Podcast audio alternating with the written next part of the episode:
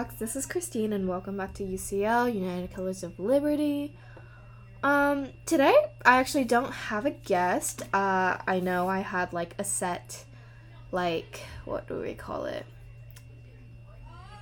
Like a set list of what I was gonna do this quarter, but you know what? Things don't always go as planned, so we're winging it today. So, this is Wednesday, November 16th, and it is the day after the Taylor Swift pre sale tickets fiasco. I got tickets, so I'm not too upset, but like, I've seen I've seen some stuff and I feel bad for the actual fans cuz I've seen people reselling tickets for $16,000, $30,000, $50,000 and I'm just like why would you do this? Like, it's not. Ugh, it just made me really sad and mad. But that's not what we're gonna actually talk about today. I just wanted to just get that out there. Um, today we're gonna be talking about the things the week before break, the week before break stress.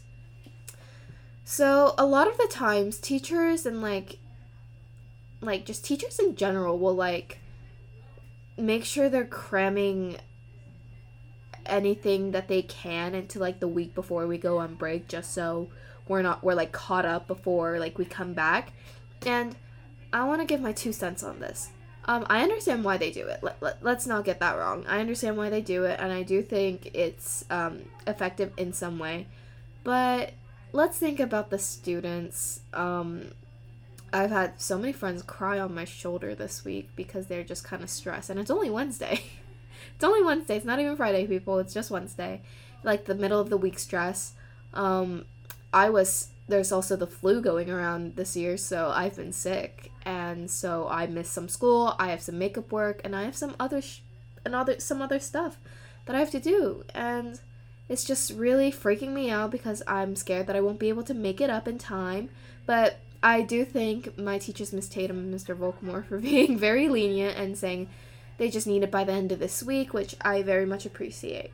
But obviously, um, there are a lot of people who are in like very hard classes. Like I know that there are students in physics who have like a test or an assessment and they're very like um they're very they're like they're stressed and they're kind of tired. Well, we're all really tired. Um and I know physics is one of like the hardest classes at Liberty, so it just makes my heart feel for them. Um, I don't really know what to propose to like make this better, but I just want everyone to think about it this way that it's ultimately like like if you're like a senior or a junior it might matter a bit more for you but for me who's a sophomore um i think we can relax a little, but I do think that it's still important to, you know, like keep track. But I think it's not the end of the world if you relax a little. That's my uh, really bad good advice. Next topic. Um, oh my god, Black Friday shopping. So, also that comes with the week of Thanksgiving. So, the week I I've fallen victim to the Black Friday sales before, but I always online shop because I do not like leaving my house. So that's one of them, one of the reasons. But what I really want to talk about Black Friday is like overconsumption. I think people use Black Friday to, you know, shop for the holidays, but a lot of the times you're buying stuff that's maybe like it just it, ha- it lacks like long-term material value and I feel like I feel like this phenomenon has just created so much waste. Um,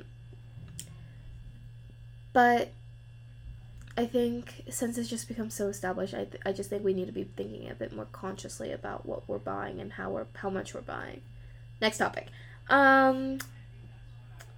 Yeah, so I, I think I'm just gonna be like dumping every single one of my thoughts into this one. I know it's United Colors of Liberty, but this is the colors of Christine this year. I mean, this week. So, um, a couple weeks ago, I did an episode with Sherry Hugh about diversity in literature, and I just want to give some recommendations real quick. I read The Poppy War by R.F. Kuang, and I think it's a really good take, like, on modern issues about war and, like, just history. But it's kind of fantasy as well, so if you're into that, I would recommend you check it out. I don't have, like, a synopsis currently, but I would definitely check it out. Also, at my local Barnes and Nobles in Frisco, there are a bunch of signed copies because they have a bunch of book signings with authors these days and I think um, everyone should go check it out. Um, even if you're not into reading, I think reading is like just such like a healing um, hobby because you know you're like you're just kind of like immersing yourself into a different narrative and it's kind of just soothing and you're not in your head you're in someone else's head or like you're in another type of you're not you when you're reading you're you're the pages i don't know but it's just like really healing and it's really soothing. And if you have a bad attention span, just like, just like it like reading kind of fixes that. Um, the next thing. Oh, I want to give some film recommendations. Um, I would, if you are a big feminist, if you like kind of that stuff, there are some really good films on women's suffrage in on Netflix. I know The Suffragettes is a really good one. I'm pretty sure uh, it has Helena Bonham Carter in it. It's been a while since I've seen it, but it was still a really good movie, uh, from what I remember. Um, Enola Holmes has really big feminist themes, and I can name a few other, but not from the top of my head. Um, that's pretty much all the thoughts I have today. So, this was UCL. I was I'm Christine Hahn, and we'll see you guys next next week because next week is Thanksgiving.